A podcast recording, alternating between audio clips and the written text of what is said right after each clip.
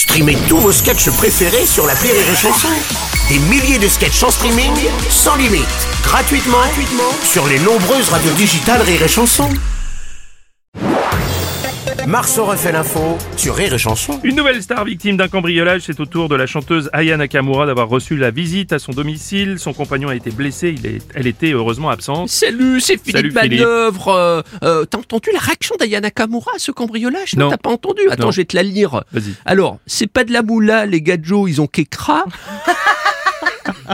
Me cambrioler bébé, euh, Aya t'a cramé. Euh, genre au keuf, j'ai tout cafeté, y a pas moyen, tu dettes ça, y aïe. Ah oui, effectivement. ouais. C'est bah, c'est les mots de Aya Nakamura. là, les positions étaient compliquées. Hein. Salut Nagui. Bonjour et surtout bienvenue, bienvenue, enfin ou plutôt pas bienvenue, pas, Pas bienvenue chez Aya Nakamura. Je suis étonné que les cambrioleurs se soient introduits chez elle euh, parce que pour euh, faire fuir le voleur, je sais qu'elle a une alarme et si jamais c'est pas assez dissuasif, elle met une de ses chansons.